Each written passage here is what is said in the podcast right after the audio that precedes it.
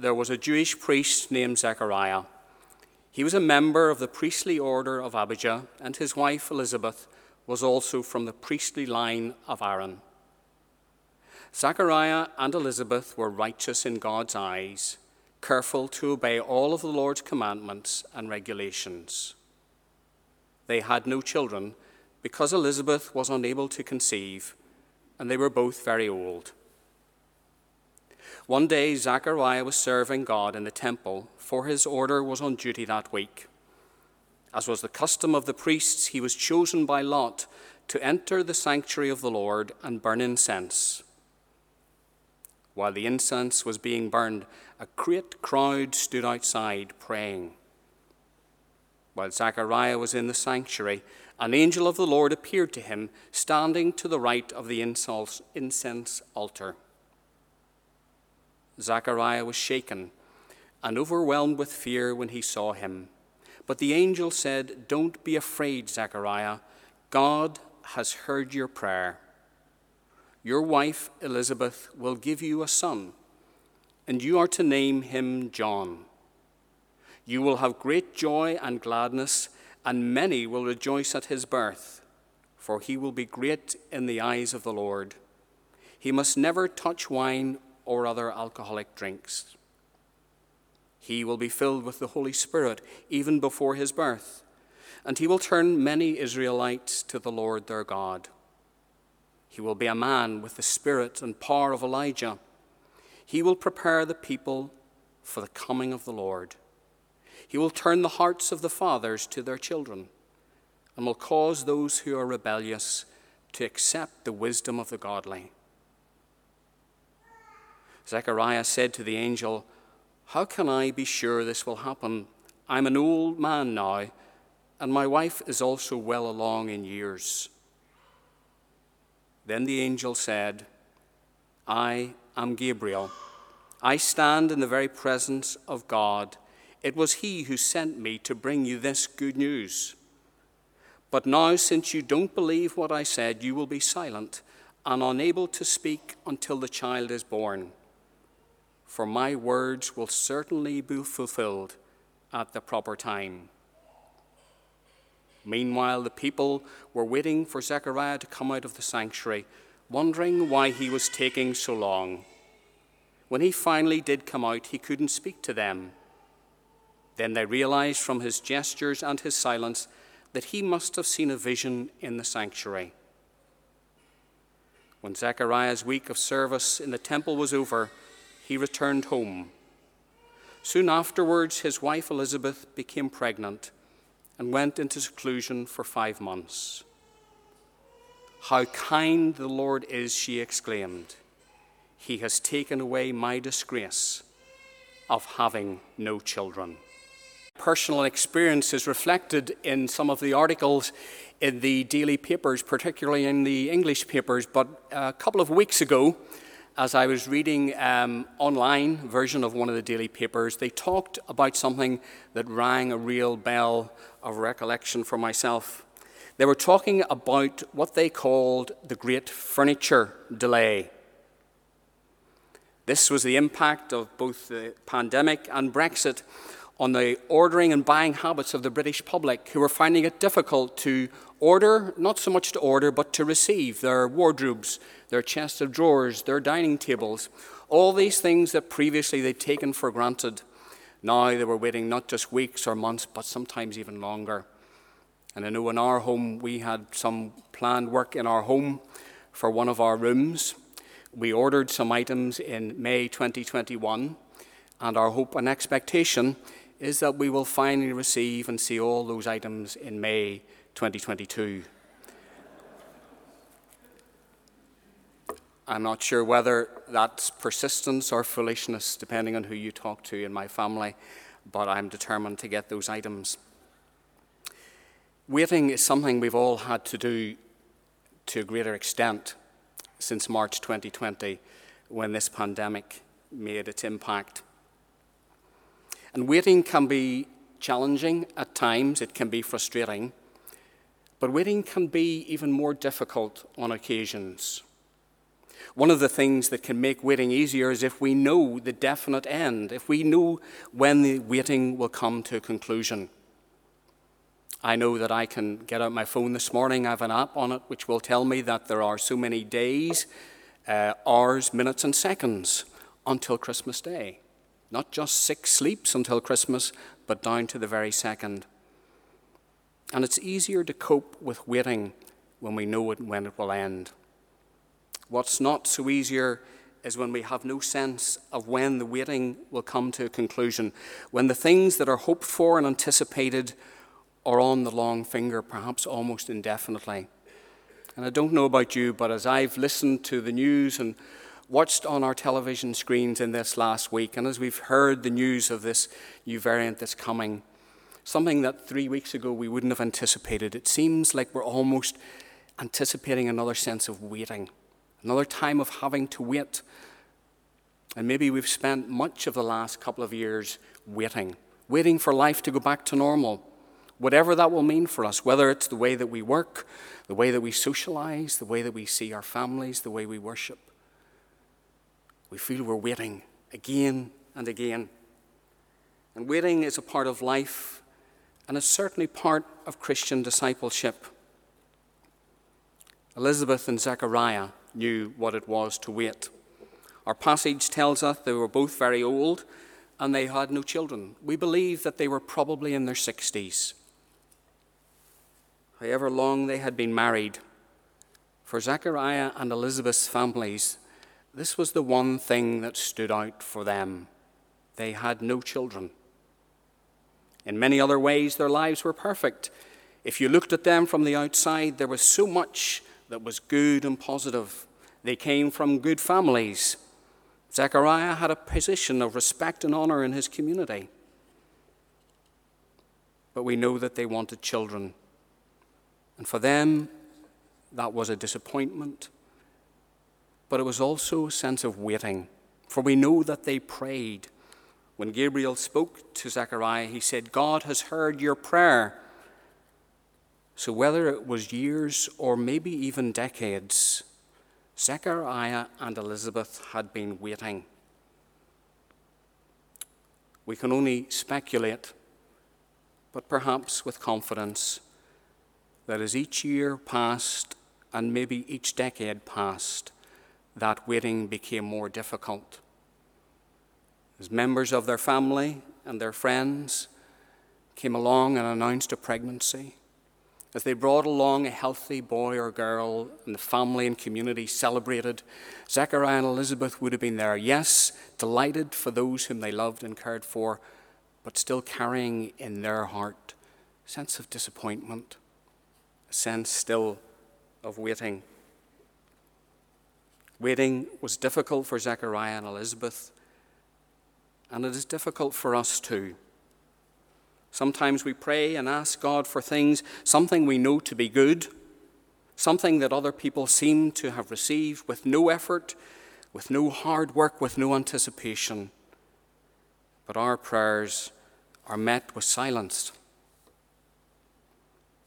The season of Advent we're in is a season of anticipation and waiting. And here in the story of this godly couple, we see that waiting stretches from seconds and minutes to years and decades, how weary they had become.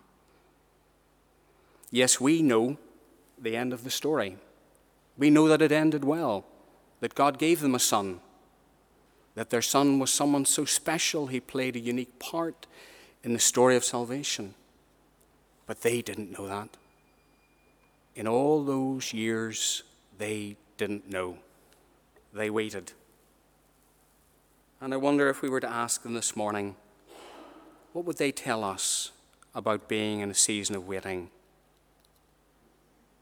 I think the first thing they would tell us is that when we're waiting, when we feel that God is not answering our prayers or has put us in that waiting room, the first thing we should do is keep doing what we should be doing. Keep doing what we should be doing. We know from our passage that Zechariah was serving in the temple. His order was on duty that week. It was his time to be there and to do that. And so Zechariah was doing what he should be doing. He was obeying God in the call on his life. He was working to provide for his family. He was serving. He was doing what he should be doing. I think sometimes for some of us, when we're waiting, we can be tempted just to think that life's on hold, that everything has to wait until our prayer is answered. We're not sure what to do, and so we just stand like that startled rabbit in the headlamps.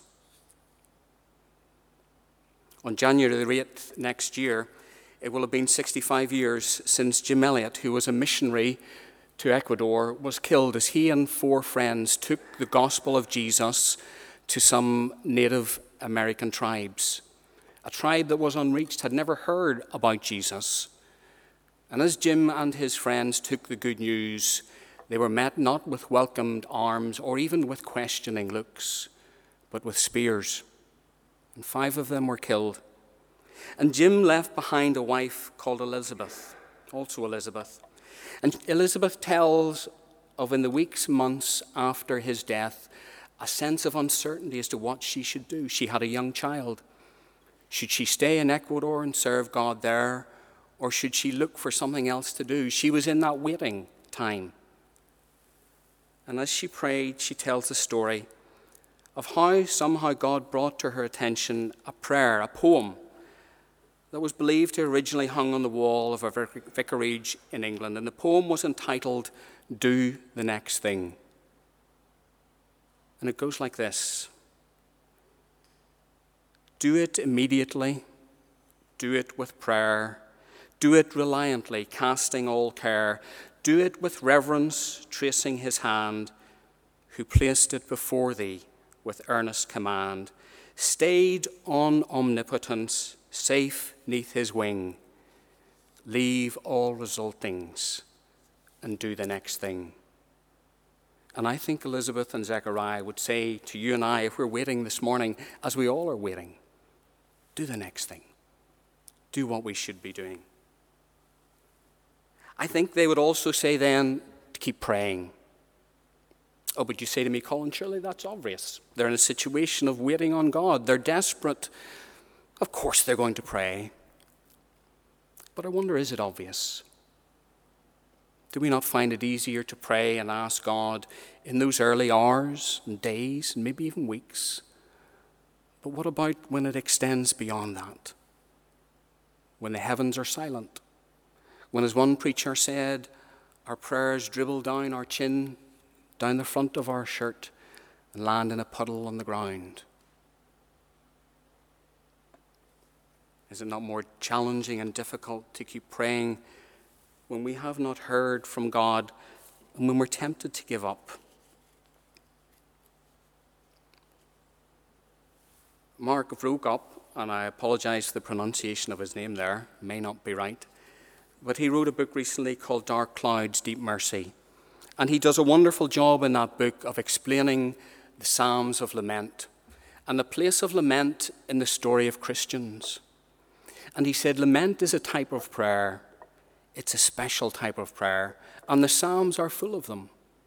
The prayer of lament is the prayer of the believer who knows with assurance that God is good, who knows that God has promised to bless them, who knows that God is a God answering and a God hearing prayer, but yet still their prayers are unanswered, or the circumstances that follow seem totally contrary to those those prayers, perhaps even to strike them down. And Vroegop in his book says the temptation for many of us is when we prayed those prayers for so long and heard nothing, still waiting, is to give up.